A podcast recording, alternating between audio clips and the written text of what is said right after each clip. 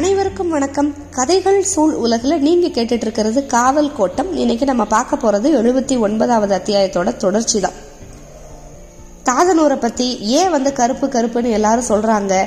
அந்த ஆதி தாய் சடச்சி நம்ம காவல் கோட்டத்தோட மொத மொத அத்தியாயத்துல பார்த்த சடச்சியில இருந்து எப்படி இந்த தாதனூர் உருவாச்சு அதோட தலைமுறைகள் என்ன இது எல்லாத்தையுமே நம்ம பார்த்தோம். மாயாண்டியை பத்தி இப்ப நம்ம பார்க்க போறோம். நாலு வித வவ்வால் இருக்கிற மலை இது. கருவ வவ்வா மொசக்காது வவ்வா மஞ்ச வவ்வா விப்பு வவ்வா. இதில் இந்த கருவ வவ்வாலும் மொசக்காது வவ்வாலும் எல்லா இடத்துலையும் இருக்கிறதே.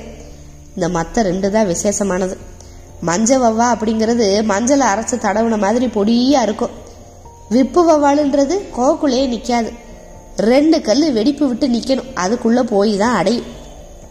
ரொம்ப விஷயமான ஆளு போனாதே அதை அடிக்க முடியும். ஊர் இளவட்டங்களாக மாயாண்டி நாலா பகுந்து தான் எப்பயுமே வச்சுருப்பாரு. இப்பதாண்டா கருவ வவாலை அடிக்கிற வயசுக்கு வந்திருக்கான் அப்படிங்கறதுல ஆரம்பிச்சு மொசக்காத வவால் அடிக்கிறவங்க ஊரில் ஊர்ல பெருங்கூட்டமா இருக்காங்க அப்படின்னு சொல்லி மஞ்ச வவால அந்த அரை வெளிச்சத்துல உத்து பார்த்து அடிக்கிற கெட்டி கரண்டா இவன் அப்படின்னு பாராட்டி விப்பு வவாலை அடிக்க திறங்கிட்டவங்க எல்லாம் எதுக்கடா களவுக்கு போறீங்க அப்படின்னு திட்டி முடிப்பார். அந்த ஊர்ல இருக்கிற சின்ன பசங்களுக்கு ஐந்து விதமான பயிற்சி கொடுப்பாரு. ஓடுறது தாண்டுறது எரியறது தூக்குறது சாப்பிடுறது. இது அஞ்சையுமே கத்துக்கிட்டே தான் வளரணும். வளர்ந்துக்கிட்டே கத்துக்கணும். மாயாண்டி தான் சொல்லி கொடுக்குற பெரிய அம்பளை. தினமும் பசங்களுக்கு ஓடுறதுக்கு பந்தயம் வைப்பார். சின்னவங்கள ஆரம்பிச்சு பெரியவங்க வரைக்கும் அவர் வைக்கிற பந்தயத்தில் ஓடுவாங்க. ஒரு எல்லை வச்சிருவாரு. அந்த எல்லைக்குள்ள செம்மறி ஆட்டை விரட்டி பிடிக்கணும். ஆள் தவிச்சு போய் விழுந்தாலும் விழுவானே தவிர செம்மறி குட்டி புடிபடாது. எத்தனை தண்டி கில்லாடி ஆனாலும் செம்மறி கிட்ட செல்லாது. ஓடி போய் சப்பாத்தி கல்லியை தாண்ட சொல்றதுல ஆரம்பிக்கிற விளையாட்டு கோபுர கத்தாழையை தாண்ட சொல்றதுல போய் முடியும். கோபுர கத்தாழையை தாண்டறப்ப தப்பி தவறி காலு தட்டி கீழே விழுந்தா அவ்வளவுதான் உடம்பு பூரா நார நார கிழிஞ்சிரும். அதை தாண்டறதுக்கு முன்னாடி தாண்ட முடியும் அப்படின்னு முழு நம்பிக்கை இருக்கிறவன் தாண்டிவான் ஓடுறப்ப திடீர்னு பய வந்து கிட்டத்துல வந்து சட்டுன்னு முட்டி கத்தாழையில கிளி விட்டு திரும்புறவங்க தான் நிறையா. கோபுர கத்தாழைய தாண்ட முடியாதவங்களுக்கெல்லாம் என்னடா வீராப்பு வேண்டி கிடக்கு அப்படின்னு பெருசுகிட்ட வசவு வாங்குறதுக்குனே ஒரு பெரிய கூட்டம் இருக்கும். கல்லெறிஞ்சு பழகுறது ரொம்ப முக்கியமான விஷயம். சின்னஞ்சிறுசுல இருந்து கல்லை எரிஞ்சு எரிஞ்சு ஊரே பழகும். ராத்திரி பகல்னு வித்தியாசம் இல்லை. எப்பனாலும் சரி கல்லை எடுக்க எரிய கல்லை எடுக்க எரியன்னு எல்லாரும் இருப்பாங்க. உள்ளங்கையை விரலும் கல் பிடிக்க அப்படியே காய்ச்சி போய் கிடக்கும். கல் போற சத்தம் எரியறவனுக்கு கேட்கணும். அவ்வளோ வேகமா எரியணும். சின்ன பிள்ளையிலேருந்து ஏழு எட்டு வருஷமாக கல்லறிஞ்சு பழகினவே ஊர் எரிக்கு வந்து தயாராவான். ஊர் எரி வருஷத்துக்கு ஒரு தடவை ரெண்டு தடவை நடக்கும். ஊர் பெரியாம்பளை தான் நடத்துவார். பத்து பன்னெண்டு வருஷமாக மாயாண்டி தான் நடத்திக்கிட்டு வராரு. மொத எரி கருப்பு கோயிலில் நின்று தூரத்தில் இருக்கிற ஒத்த பனை மரத்து கிடுகளை எரியணும். அது எரிஞ்சிட்டா அதுக்கப்புறம் ரெண்டாவது எரிமரத்தில் எரியணும். அதையும் எரிஞ்சிட்டா மூணாவது எரிமரத்துக்கு நடுவில் மரங்கொத்தி போட்ட ஓட்டையை சுத்தி எரியணும். இது எரியோட குறிக்கான போட்டி. அதையும் எரிஞ்சு முடிச்சிட்டாங்கன்னா கடைசி போட்டிக்கு தயாராவாங்க. அது வந்து கொஞ்சம் ஆபத்தான போட்டி. என்னன்னா ஆலமர கூட்டத்தோட தெற்கு பக்கமாக இருந்து எரியணும்.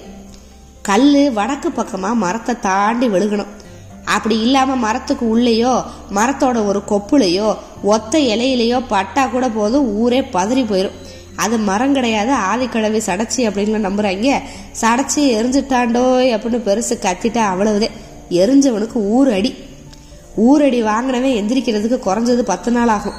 அப்புறம் ஊரே கோழி அடிச்சு கொடுத்து எண்ணெயை குடிக்க வச்சு ஆளை தேத்தணும். இதுக்கு அடுத்த போட்டி வந்து தூக்குறது. மற்ற ஊரெல்லாம் கல்லை தூக்கி போட்டு தான் பழகுவாங்க. தாதனூர் அப்படியெல்லாம் இல்லை. ஆடாமல் அசையாமல் கிடக்கிற கல்லை தூக்குறது கெட்டிக்காரத்தனம் இல்லை. ஆடி அசைஞ்சு துள்றத பிடிவிடாமல் நெளிச்சு கொடுத்து வீராப்பா பிடிச்சி தூக்கிட்டு பத்து எட்டாவது ஓடணும். அதே கெட்டிக்காரத்தனம். அது ஆட்டுக்குட்டியை தூக்குறதுல ஆரம்பிக்கும். கடைசியா எரும கண்ணுக்குட்டியை தூக்குறதுல போய் முடியும். எரும கண்ணுக்குட்டியை தூக்குறது லேசப்பட்ட காரியம் கிடையாது. நல்ல கணம் கணக்கும். காலை போட்டு உதச்சி தள்ளும். நாலு பக்கமும் பிடி நழுவும். கணமும் சமமா இருக்காது.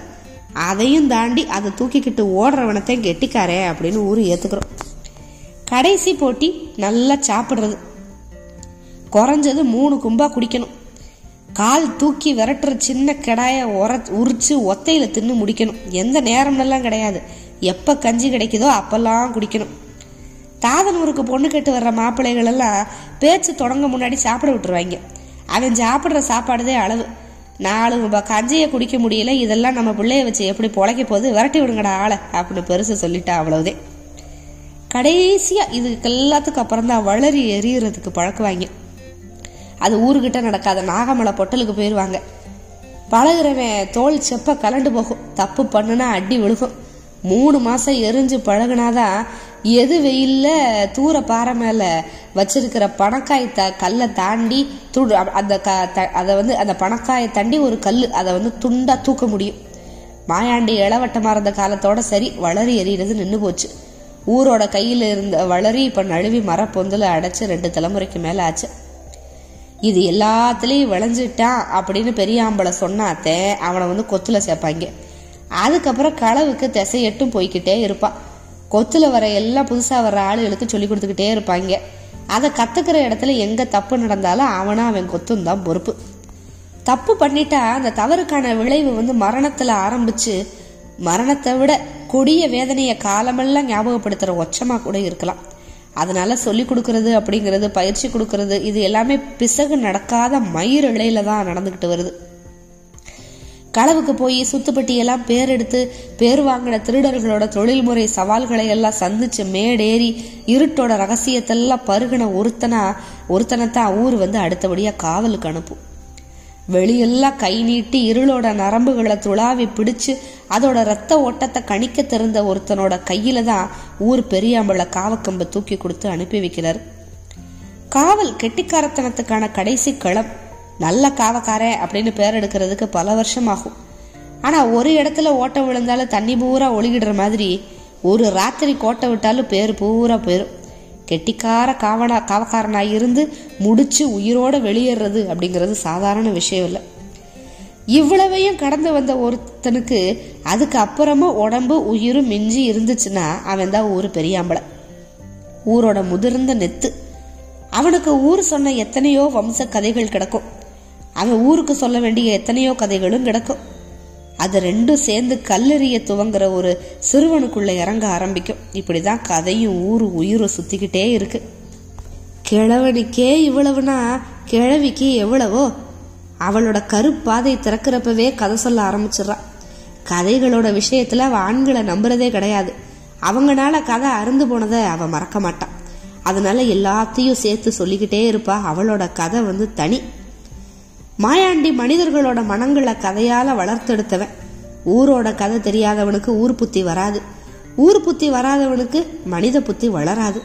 இந்த மலையும் மலையடி கருப்பு அதை சுத்தின ஆலமரங்களும் மலையடி வார சின்ன ஊரும் என்ன அப்படின்னு தெரியணும்னா தலைமுறை தலைமுறையா இருக்கிற கதைகளை புரிஞ்சுக்கிட்டா மட்டும்தான் முடியும். சில மனிதர்கள் வந்து பதறா போயிடுறாங்க. சிலர் சில தானியங்களையாவது தந்துட்டு போயிடுறாங்க. சிலர் கொத்து கொத்தா விளைஞ்சு நிக்கிறாங்க. மாயாண்டி ஊர்க்களத்துல அம்பார அம்பாரமா தானியங்களை குவிச்சவன். டே கருப்பா அப்படின்னு சொல்லிதான் மாயாண்டியோட பொழுது துவங்கும். தூங்க போறேன்டா கருப்பா அப்படின்னு சொல்லிட்டு தான் மாயாண்டியோட பொழுது முடியும். அவன் கருப்பனை சொல்லிக்கிட்டே இருந்தான். அவன் மட்டுமல்ல ஊரே கருப்பனை சொல்லிக்கிட்டே தான் இருக்கும். மலையடி கருப்பு இல்லாம ஊர் எங்கிட்டு? மாயாண்டி தான் ஊரோட தலை பிள்ளை. மாட்டுக்கு போடுறது மாதிரி சூடு போடப்பட்டு அப்பனை மாதிரி தீவாந்திரமா அனுப்பப்பட்டானா? இல்ல பாம்பன் சிறையில அடைச்சு கடல்ல ஒதுங்கின பிணங்கள்ல ஒன்னா கிடந்தானா? எதுவுமே ஊருக்கு தெரியல. எப்படியோ அவனோட கடைசி நொடியிலேயோ டே கருப்பா அப்படின்னு சொல்லாம அவனோட உயிர் போயிருக்காது. ஊர்ல கடைசியா மறைஞ்ச பெரிய கருப்பு மாயாண்டி தான் இப்ப பெரிய அம்பளையும் இல்லாம தாது வருஷத்துக்கு அப்புறம் காவல் வந்து என்ன நிலைமையில இருக்கு? இந்த காவல் எவ்வளவு வருஷத்துக்கு இதுக்கு மேல நீடிக்க போகுது? இது எல்லாத்தையும் நம்ம வர்ற அத்தியாயங்கள்ல பார்க்கலாம். காத்துக்கிட்டே இருங்க மிக்க நன்றி வணக்கம்.